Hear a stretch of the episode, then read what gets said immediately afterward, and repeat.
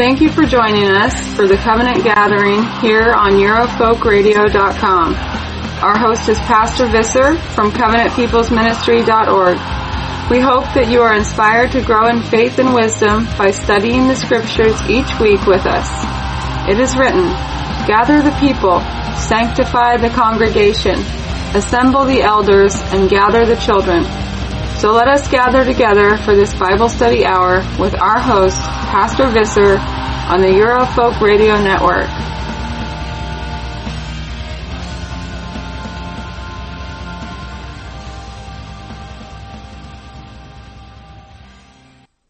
Hello again, my good friends and kinsfolk all around the world, and thank you for joining me.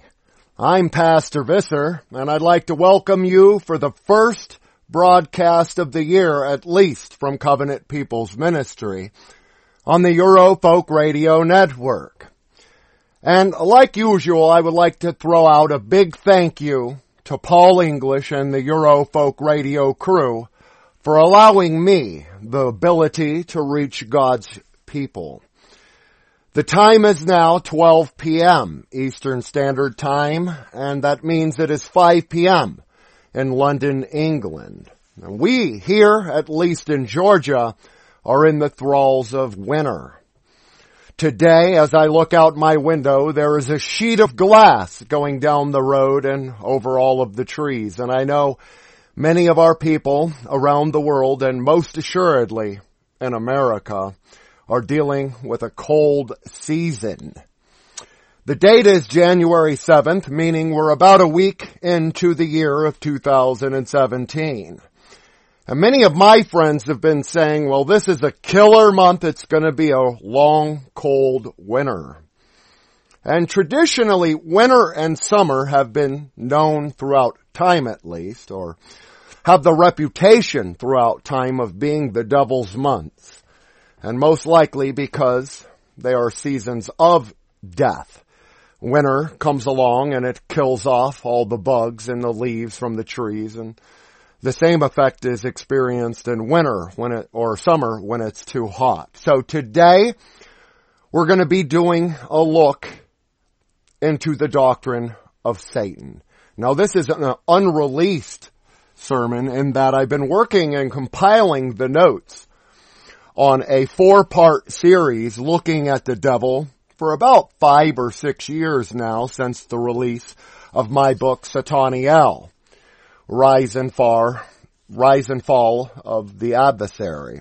Now this book, at least the one I wrote back in 2008, attempted to answer all of the questions pertaining to Satan. Who he is, how he was created, what he was created for, and many of his devices, how he operates, amongst the children of disobedience. But today we're going to be taking a look at what Satan is from an entirely different angle because my friends, within Christian identity and the dual seed line doctrine, we must have a firm foundation on the devil. And the reason for that is because there are men and women who come in and they deny the reality of Satan. And so, because people deny that Satan is a literal deity, today we're going to take a look at many things that Satan is. The doctrine of Satan according to the Bible. And in order to do that, we're going to be skipping around. But to begin with, we're going to look at what Satan is not. Now, we need to establish this right at the beginning. Satan is not an evil principle. He's not an error of our own mortal minds. He's not a diseased germ or an abstract power. He's not even a being with hoofs, and horns, and a tail, you know, the red suited pitchfork yielding Persian interpretation of what Satan is. Now scripturally, Satan is entirely different than what modern Christendom usually espouses him to be, and most assuredly what our Jewish media portray Satan to be, in that they usually portray him as being something very ugly. But scripturally, Satan was created the full pattern in the very beginning. And like sin, full of beauty, and quite enticing. So Satan is not all of these things. What he is, according to scripture, is made very clear over and over and the Bible answers any question that any honest Bible student could have regarding Satan and his many names. And we're going to take a look at many things, but the structure of my notes centers around this part, being the doctrine of Satan and what the Bible teaches regarding Satan. Now, part two is the origin of Satan, how he was created, what he was created for, and everything else. And finally, the conclusion, part three, will be the fall of Satan. Because we must understand his fall and why it was he fell. But what he is, according to scripture, is a real person. And we need to understand that because people come in and they say, well, Satan can be just your flesh. Well, Satan can be flesh, but so also are all of these prophecies and all of these New Testament teachings regarding a literal deity, a lowercase God, if you will, known as Satan. And these are personal statements found in scripture, and they all prove that he is a person. So, to begin, I feel it's appropriate to take a look today to begin in First Chronicles chapter 21. And we read beginning in verse 1. Now Satan, designing evil against Israel, put into David's mind the impulse to take the number of Israel. Now the King James says Satan stood up against Israel and provoked David to number them. And what we need to recognize, I believe, from this set of passages in First Chronicles chapter 21 is that the way of numbering our people and taking censuses and doing all sorts of social experiments on them is of the devil. And so right here we learn in the very beginning of the Bible, at least in the Old Testament, that Satan is a proper name. It is capitalized in every translation that we know.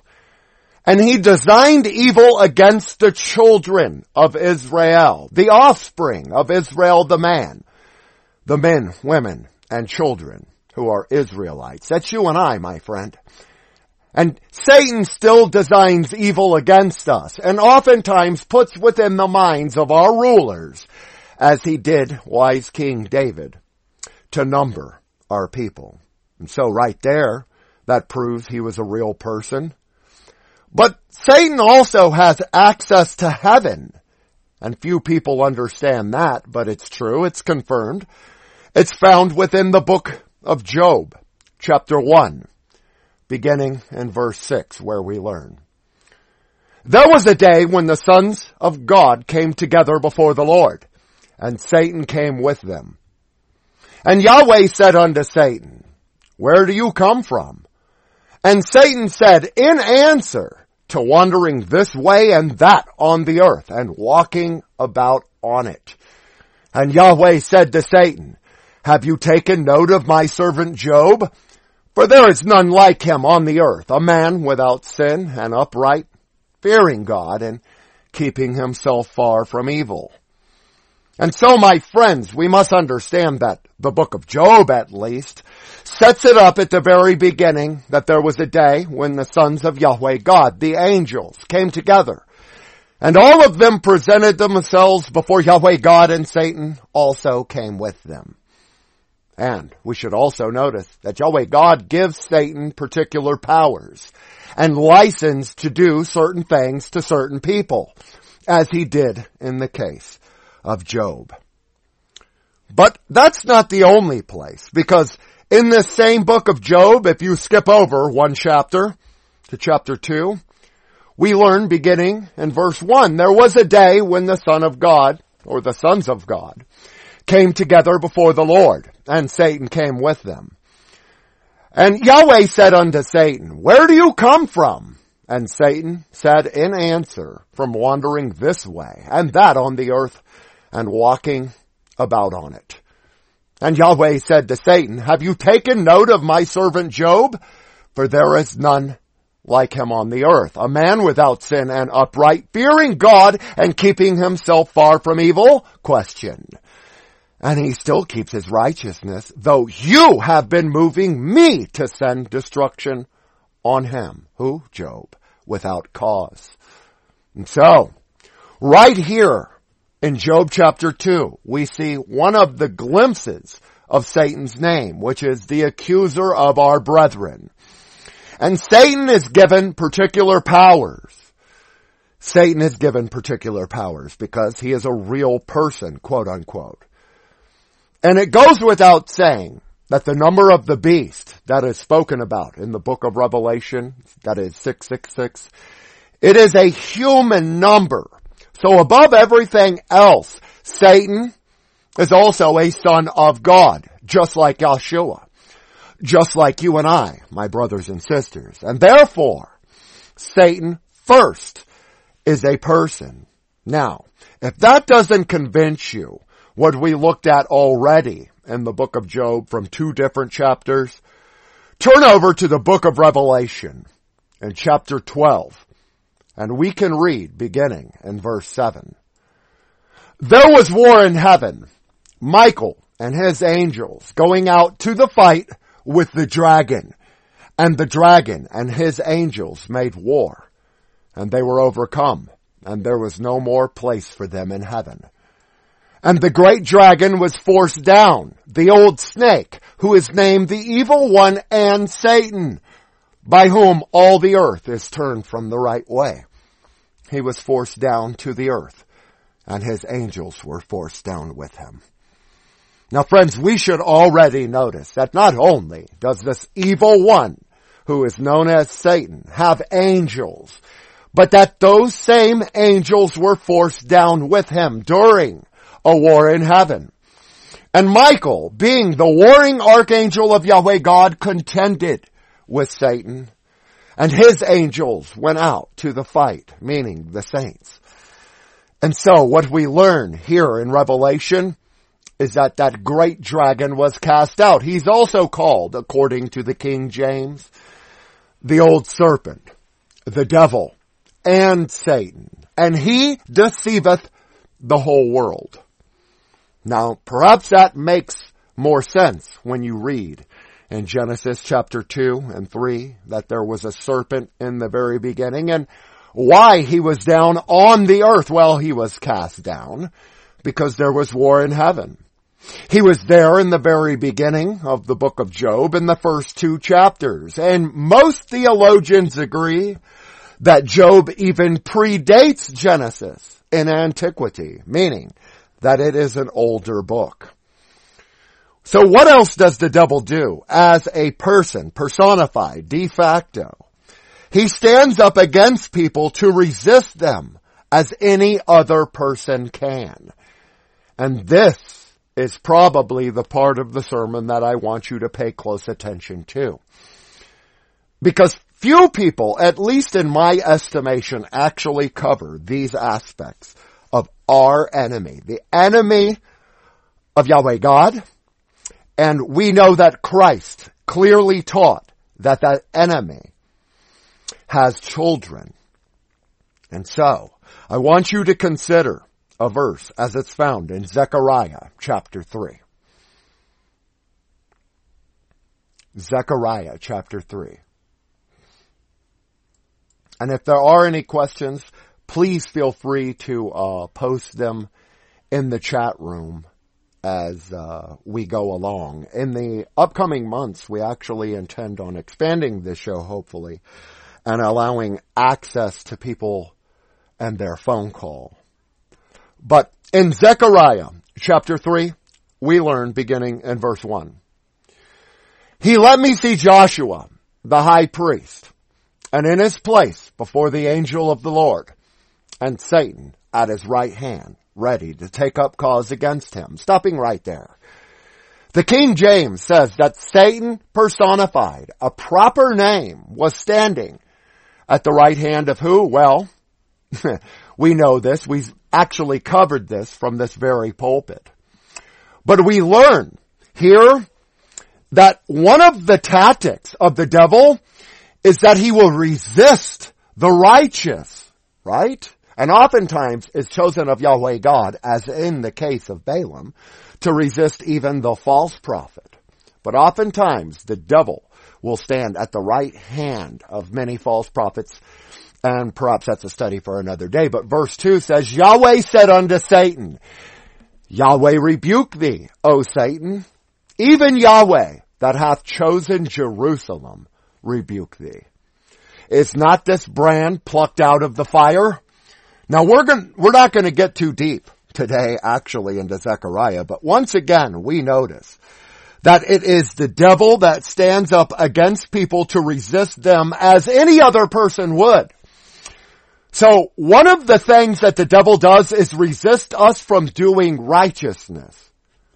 And of course, it goes without saying that he promotes all of the things that are lawless, from fornication to murder. There are many works of the devil and his children.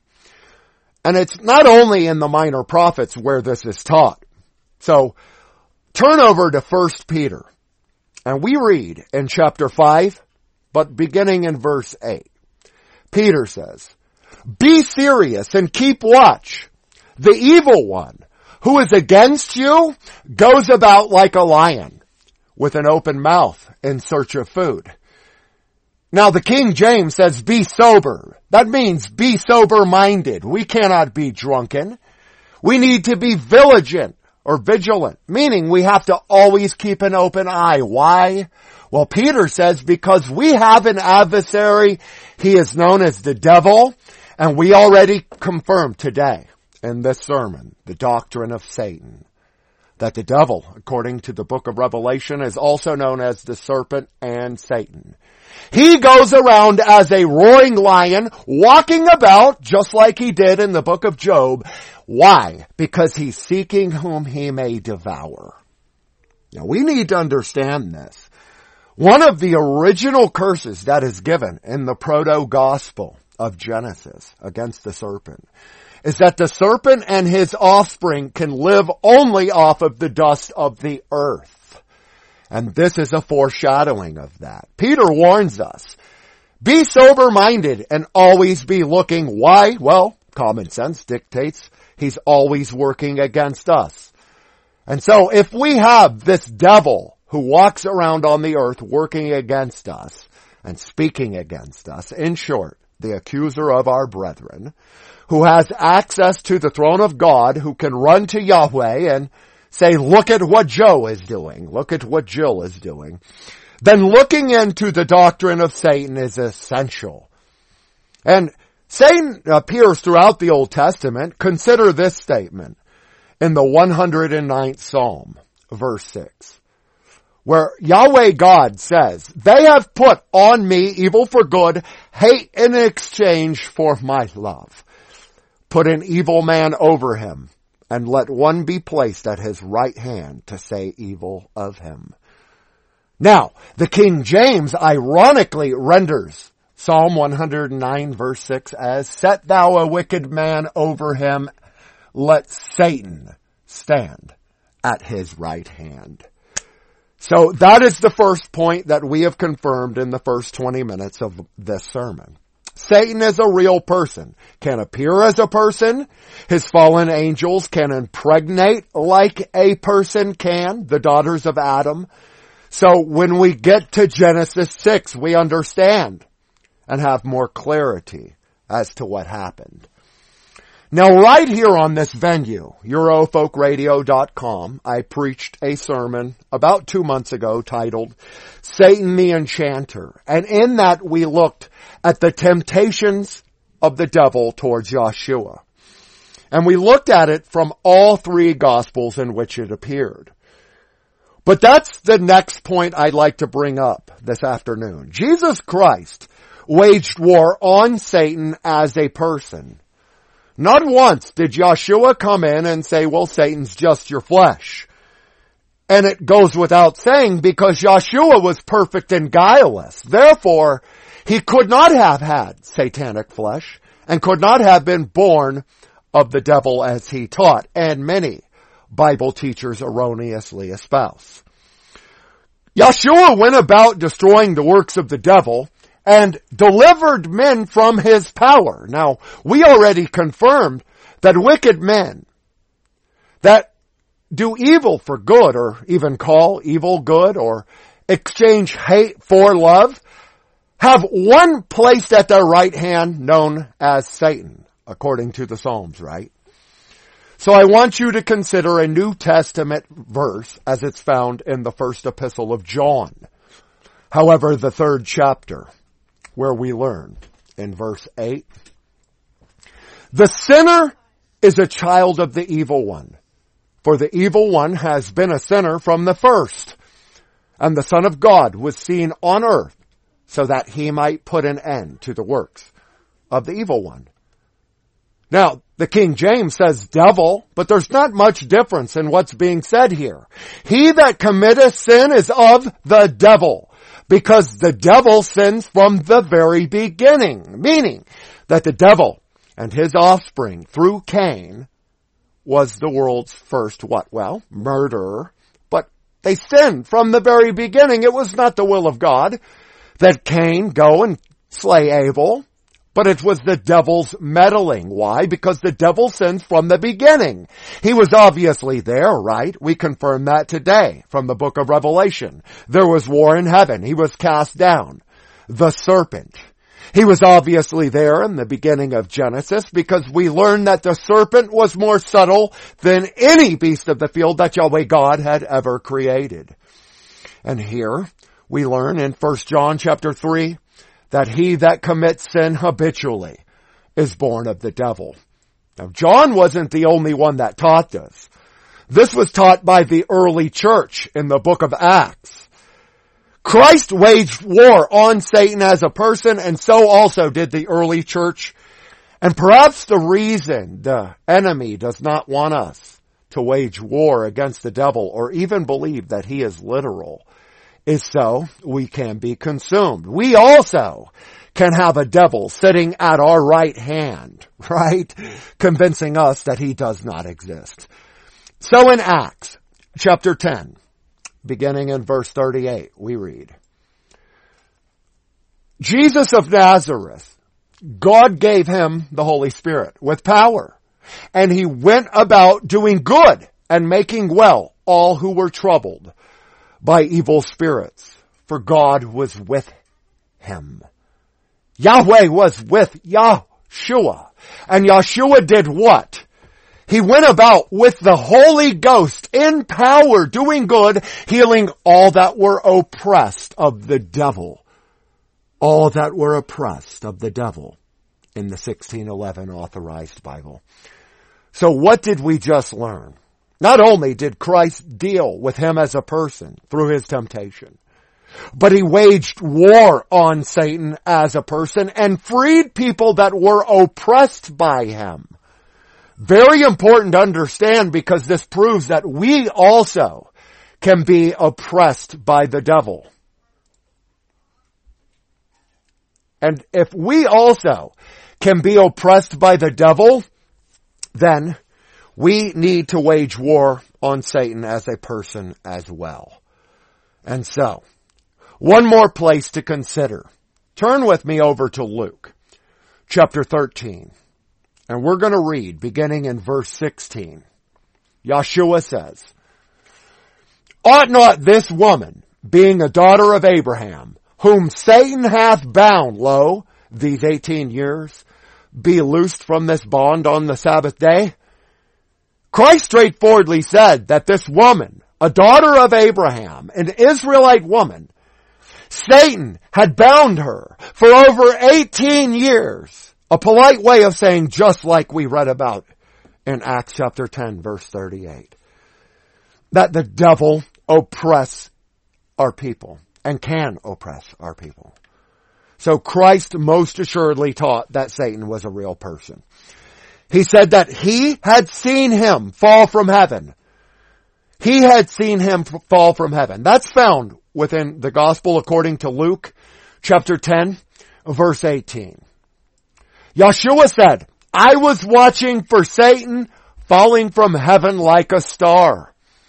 King James says, I beheld Satan as lightning fall from heaven. Now in the book of Job, chapter 38, the stars are considered what? Morning stars, the sons of God. Satan was also a morning star. In fact, early star, meaning Lucifer, is one of his names. Jesus Christ straightforwardly said that he saw Satan fall from heaven.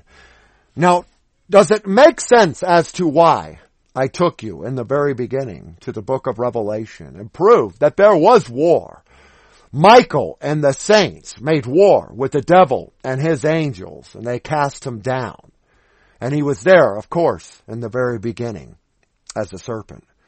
Well, that is because Satan is considered the deceiver of the whole world. The deceiver of the whole world.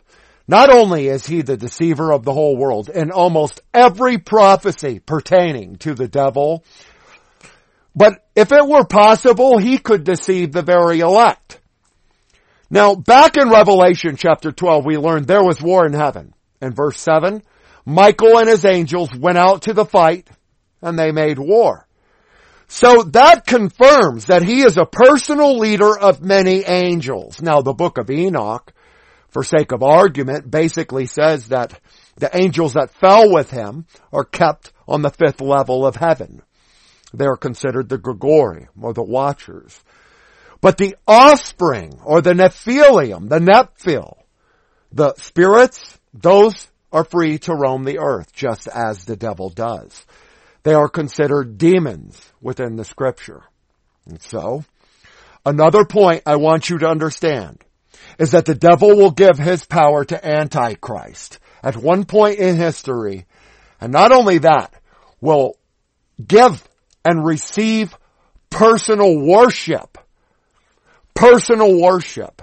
That is something that many of our people are already doing in the Judeo-Christian churches. They give personal worship to the devil's children. They come in and they say Yahweh God chose the Jews. The Jews are God's chosen. Well, that's not written within scripture. So consider a statement in Revelation chapter 13, but beginning in verse 1. I stood upon the sand of the sea. This is John the divine speaking and saw a beast rise up out of the sea having seven heads and ten horns, and upon his horns ten crowns, and upon his heads the names of blasphemy. The names of blasphemy. And the beast which I saw was like unto a leopard, and his feet were as the feet of a bear, and his mouth as the mouth of a lion. And the dragon gave him his power, and his seat, and great authority. And I saw one of his heads as it were wounded to death, and his deadly wound was healed, and all the world wondered after the beast. And they worshipped the beast, which gave power unto the beast, and they worshipped the beast, saying, Who is like unto the beast, and who is able to make war with him? Now stopping right there. Judeo-Christendom already espouses this. They say the Jews are God's chosen. Jesus Christ is a Jew oftentimes, and even worse. And they have this mindset. Who is like unto the beast? Who is able to make war with him? Why? Because they all in one accord worship the dragon. And at the beginning of our lecture, we learned that that same dragon is considered what? The devil. And so, please pay attention to this short intermission and I'll be back with the rest of today's lecture. Thank you for listening to the Covenant People's Ministry broadcast. If you have enjoyed hearing the message of the gospel and would like to be a part of our fellowship, be sure to write to us at CPM Post Office Box 256, Brooks, Georgia 30205. You can also visit us on the web at covenantpeoplesministry.org where you will find direct access to our extensive selection of audio sermons. You can also listen to Pastor Visser by Godcast on your mobile audio devices. Our sermons and videos are made possible by your tithes and offerings. If you wish to support this ministry, please make your checks or money orders payable to Covenant People's Ministry or use the donate button on our website to use PayPal. Remember that Jesus Christ is our all, so we hope that you will allow Him to lead your life. We urge you to be a living example of Christian faith and apply His words to your lives. It has been a pleasure to have you with us, and now we will return to Pastor Visser's Bible study message.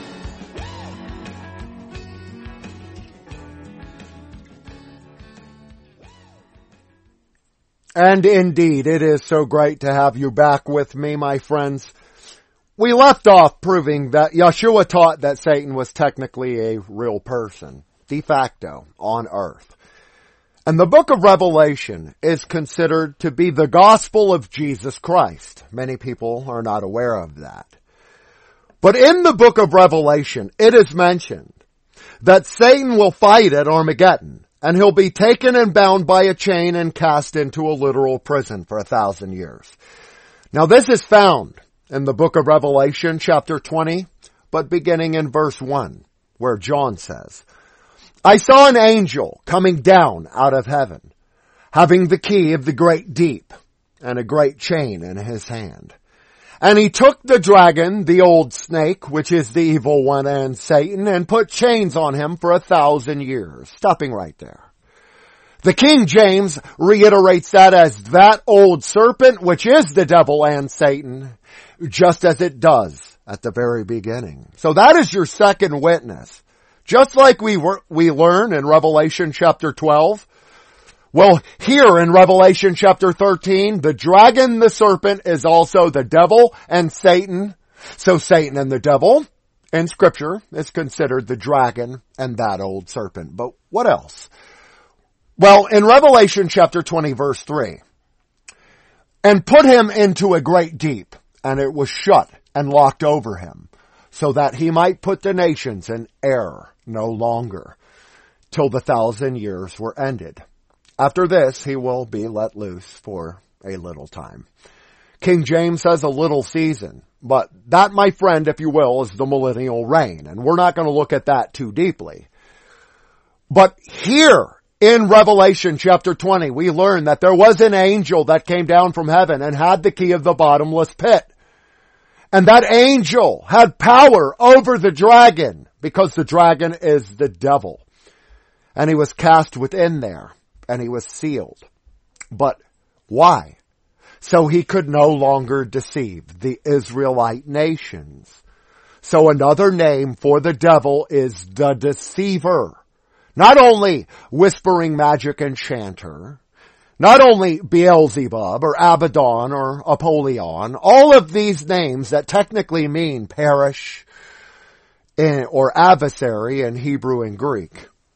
But he is a deceiver. And not only that, what is his end? Well, verse 7 provides the key to that, the end of what happens to the devil ultimately.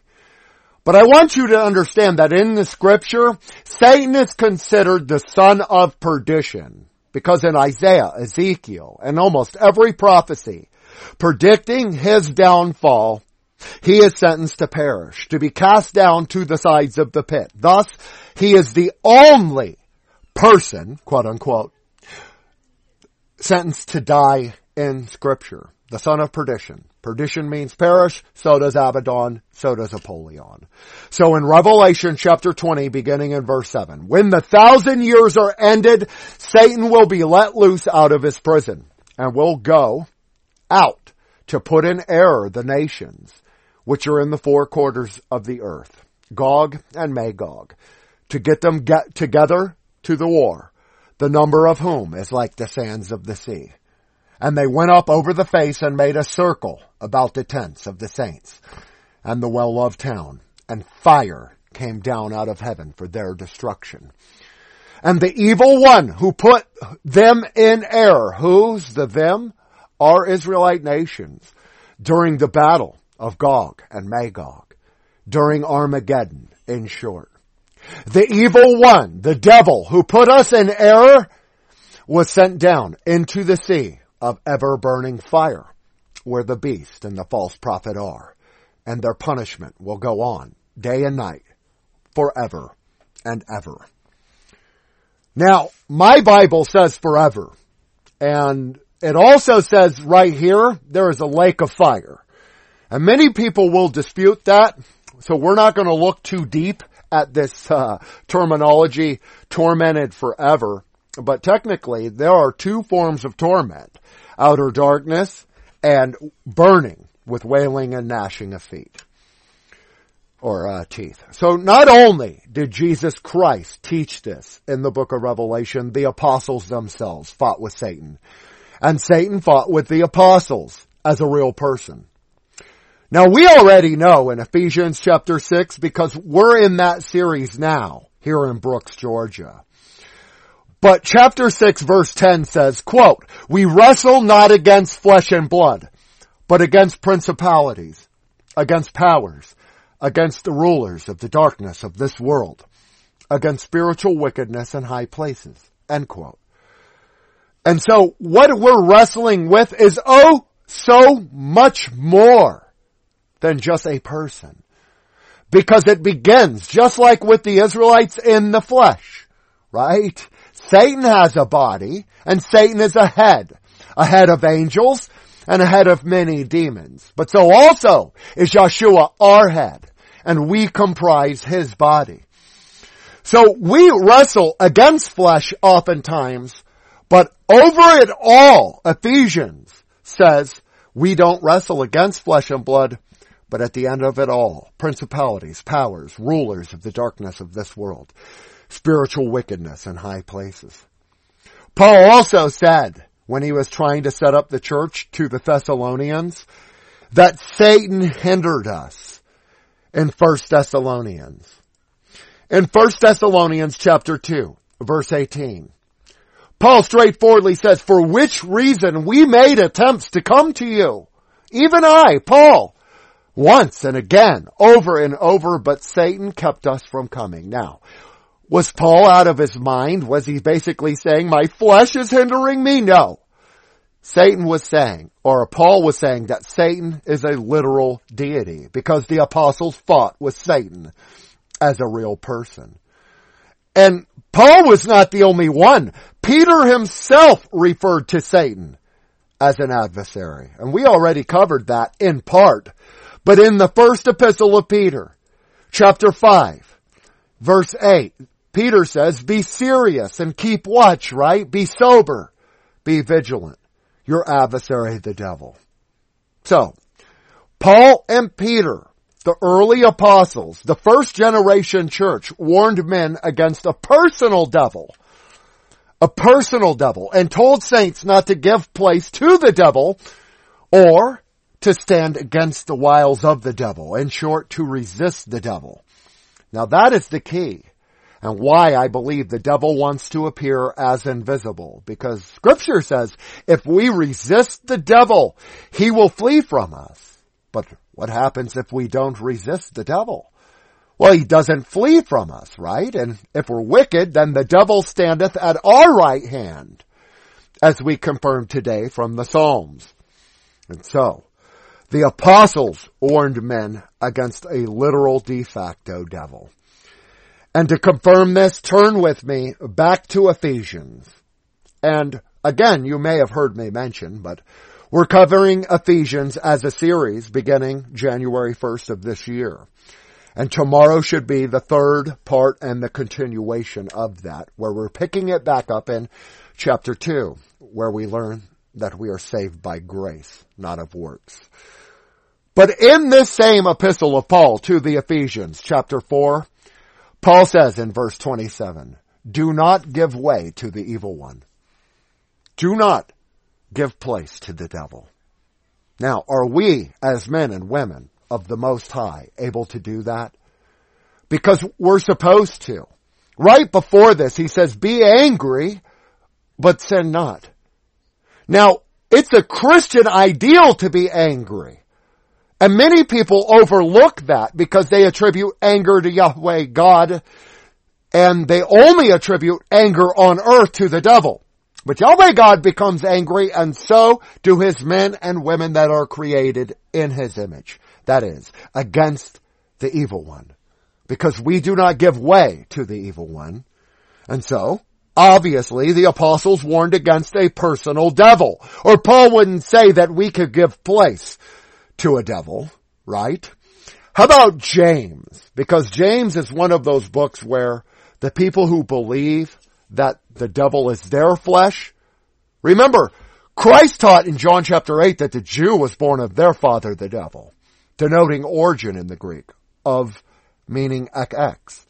But the men and women who are duped into believing that the devil's just their flesh already believe that they are born of the devil. So consider this state, statement as it's found in James, the same book that says every man is tempted through his flesh, right, by the devil. In James chapter 4, verse 7, James says, For this cause be ruled by Yahweh, and make war on the evil one, and then he will be put to flight before you. What does the King James say? Submit yourselves to God. Resist the devil and he will flee from you.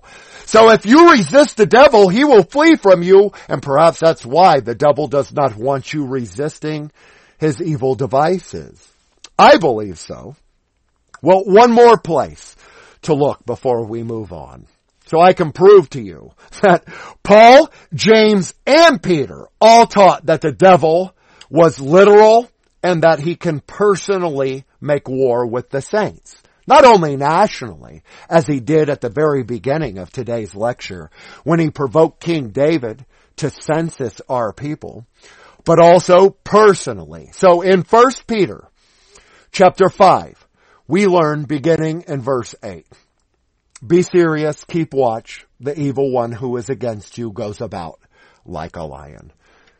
And statements of this kind can only refer to a person or a personal adversary. So the devil is not only by name the adversary of Yahweh God, he is the adversary of the nation or race of Israel and the adversary of the saints on a personal level. On a personal meaning spiritual level, right? Ephesians teaches it. We don't wrestle against flesh and blood. So, the next point I want you to focus on is that personal or singular pronouns are used of Satan as they are of any other person, any other apostle, and oftentimes just like Yeshua. In the Bible, Satan is referred to as a he, as himself, as him, as me, as thou, and I. For example, consider the gospel according to Matthew. And in chapter 12, it is Yeshua himself who says in verse 26, if Satan sends out Satan, he makes war against himself. How then will he keep his kingdom? Stopping right there. Notice, Christ confirmed, just like we learned at the beginning of this lecture, and we learn in the first two chapters of the book of Job, that Satan has a kingdom. He has angels. And not only that, Satan can't cast out his self. He cannot make war against himself, so who do you believe he makes war with? But Christ continues here in Matthew chapter 12, verse 27. If I, by Beelzebub, send evil spirits out of men, by whom do your sons send them out? So, let them be your judges. But if I, by the Spirit of God, send out devils, evil spirits, then is the kingdom of God come upon you. So notice Christ said and that Satan was a personal singular person here and referred to Beelzebub even in the proper name, a pronoun. If I by Beelzebub cast out devils, by whom do your children cast them out? Fair question. Who do you think the Judeo-Christian pastors, if they even possess the ability to cast a demon out of a man or a woman, who do you think they cast them out by? Fair question, right? Because we tend to delude ourselves into thinking, well, only God can cast out demons. well, the devil is so deceitful. So deceitful. So, I want you to consider another statement. Turn over one gospel over to Luke chapter 11. And we learn in verse 18 from the mouth of Yeshua. If then Satan is at war with himself, how will he keep his kingdom? because you say that I send evil spirits out of men by the help of Beelzebub. Was Christ lying? No, the people were lying, and what they were doing was committing the unpardonable sin. They came in, called evil good and good evil, and basically said Yeshua was casting out demons with the power of the devil. So in the narrative we learn that oftentimes the devil can put on a good show and even cast out demons by himself, right? To fool people. But perhaps that's a study for another day. One more place to consider. Matthew chapter 4. In Matthew chapter 4, in the very beginning of Yeshua's ministry, he was tempted of the quote unquote evil one. And Christ says, time and time again, for example, verse 9, he said unto him, who? Yeshua said unto Satan. And the evil one went away from him. Christ and angels came and took care of him. So again, it's very important to understand because Satan oftentimes is referred to, for the most part, as him, it, singular in a proper name. But there are oftentimes, or a few times in scripture, small variations and exceptions to that rule. Like when Christ says, get thee behind me, Satan to Peter. But the next point I want you to consider is these personal statements are made to him as any other person. As any other person. So we already looked at part of Zechariah today in chapter 3 where we learn Yahweh said unto Satan, Yahweh rebuke thee, O Satan. And this is seen also in the example when Michael and Satan make war with one another. This is seen in the Gospel of Matthew, and we covered part of that already. But I want you to look at a prophecy that is found in the book of the major prophet Isaiah, chapter 14. We're going to look at another name and a prophecy that is given to the devil, and it begins in verse 12. How great is your fall from heaven, O shining one, son of the morning, stopping right there. Did we not confirm today that Christ himself said, I beheld Satan as lightning fall from heaven? Indeed we did. Meaning Christ was here at the time that this prophecy happened and was fulfilled. How great is your fall from heaven, O Lucifer, son of the morning? How art thou cut down to the ground, which did weaken the nations? Once again we see the modus operandi of Satan is to weaken the Israelite nations by any means necessary. For thou hast said in thine heart, I will ascend into heaven. I will exalt my throne above the stars of God. Remember, Job chapter 38 proves that the sons of God are morning stars. I will sit also upon the mount of the congregation on the sides of the north. I will ascend above the heights of the clouds. I will be like the most high. So, if the devil here rendered in Isaiah chapter 14 wants the worship of men, now you should understand why he attempted to tempt Yeshua in the wilderness. He wants to be like the Most High. This should also shed light on why false prophets come in and say the Jews are God's chosen people. Because he wants to be like the Most High.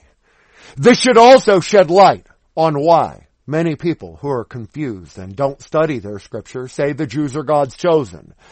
He wants to be like the Most High. Do you understand that point? The devil wants to take the homage that is due Yahweh or Yeshua. And he has a million and one distractions on this earth because he is the prince of this earth to draw you aside. And my friend, part of the notes in this series that I'm working on is proving how Satan has a direct counterfeit and an artificial for everything that Yahweh God creates that is supernatural. But perhaps that's a study for another day. But the Lord rebuke thee, O Satan. Are we able to say that when our false prophet comes and lies to us? Well, we should. Now, it goes without saying that personal conversations are carried on with him, just like other people. This also proves the doctrine of Satan from the Bible. And the Bible at least the authorized 1611 King James Version, proves that he is a literal being. In Job chapter 1, we covered that. Matthew chapter 4, we covered that as well. And here in Isaiah. But back in Isaiah chapter 14 verse 14 where Satan says, I want to be like the Most High, the prophecy that is pronounced against Lucifer, whose name means light bearer, is thou shalt be brought down to hell, to the sides of the pit. So, that is another characteristic of the devil. Personal descriptions are given of him in Ezekiel chapter 28 and also here in Isaiah chapter 14. And we're going to look at that in a future segment where we look at the origin of Satan after this one. It will conclude likely in one week from now, next Saturday. We're going to look at the origin of Satan and then ultimately the fall of Satan and the work of Satan. But personal acts are ascribed to him. Personal descriptions are given of him. And perhaps more importantly than any of those are his personal names and the titles that are given to him. Satan is mentioned over 175 times in scripture. And almost every time by a personal name. Lucifer, we just covered that in Isaiah chapter 14. Devil and the Satan, or Satan de facto. We covered that as well today from Revelation chapter 12 verse 9. He's considered Beelzebub. We looked at that in part in Matthew chapter 10. He's considered Belial, oftentimes referred to as Belial or Belial in 2 Corinthians. He's also considered an adversary. Your adversary, the devil, right? We covered that in 1 Peter. He's considered the dragon according to Revelation the serpent, according to 1 Corinthians and Revelation, the God of this world, the prince of this world, the prince of the power of this air, and we're to be looking at that tomorrow, 10 a.m. Sunday morning on January 8th. The prince of the power of the air and let me interject and say in short, Satan is considered the prince of the power of the air. So the rapture doctrine is his. The airwaves that he perverts society through are also his. And Christ himself said, I beheld Satan as lightning fall from heaven. So it's obvious he is the prince of the power of the air. So many names that we don't have time to look at today. The accuser of our brethren. Revelation chapter 12. The enemy the tempter, the wicked one, or that wicked one. That wicked one. And I'd like to take a look at that one statement. Turn over, most likely in conclusion, to the first epistle of John, chapter 5, where John teaches us how to differentiate between the children of Yahweh God and the children of Satan. Now Christ taught that there were children of Yahweh and children of Satan in his parable of the tares and the wheat in his parable of the sheep and the goats. Christ taught time and time again, but the point to mention about that or to notice is that uh, Yeshua said, an enemy hath done this, right? An enemy. That's found in Matthew chapter 13. So in 1 John chapter 5, we learn, beginning in verse 17, all evil doing is sin, but death is not the punishment for every sort of sin. So understand that point. All unrighteousness is sin because sin is a transgression of the law. And there is a sin not unto death, meaning that there are sins unto death. And the devil wants you to commit sins unto death because death is another name for him in the book of Revelation, and time will not allow that. So in life, there are people we can pray for. They are they who have committed sins not worthy of death. But if we go back to Leviticus and Deuteronomy, there are many transgressions of God's law that outline the death penalty. But back here, John says in verse 14, all evil doing is sin, but death is not the punishment for every sort of sin. We are certain that one who is a child of God will do no sin, but the Son of God keeps him, so he is not touched by the evil one. The King James says the wicked one. John continues in verse 19, we are certain that we are of God. but all the world is in the power of the evil one. So understand that point. The whole world lieth in wickedness. This is his kingdom.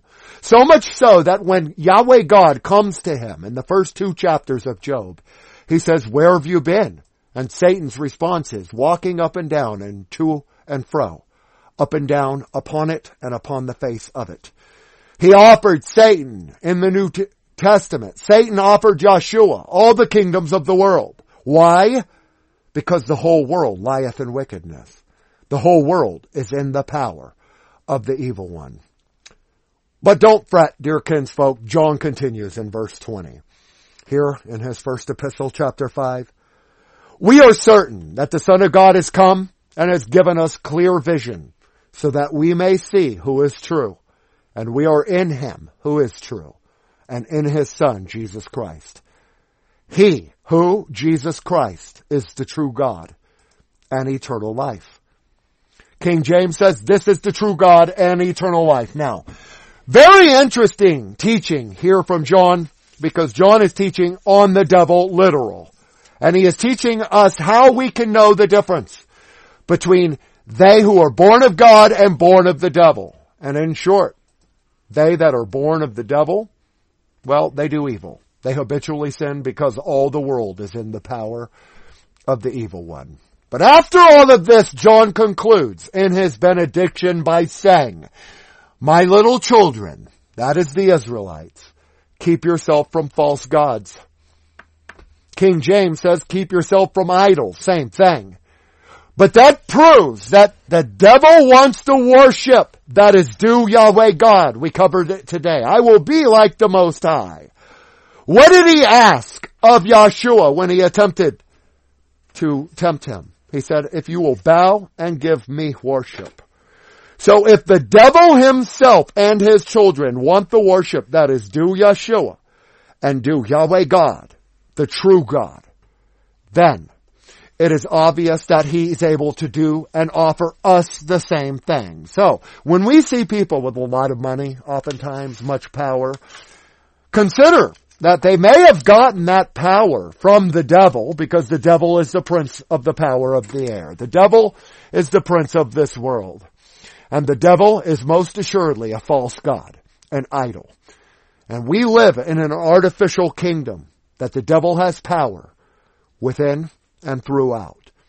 And the sure, surest fire way of pulling us off of our God, Yahweh, is to get us to worship false idols. So John ends that letter, First John, his first epistle, the same way we're going to end this first part in this series looking at the devil and this sermon titled The Doctrine of Satan in the same way. Keep yourself from false gods and serve only the real God the God of Israel. And until next time, my friends, this is Pastor Visser from Brooks, Georgia and the Covenant People's Church, wishing you and your entire family great studies, war for Christ. Amen.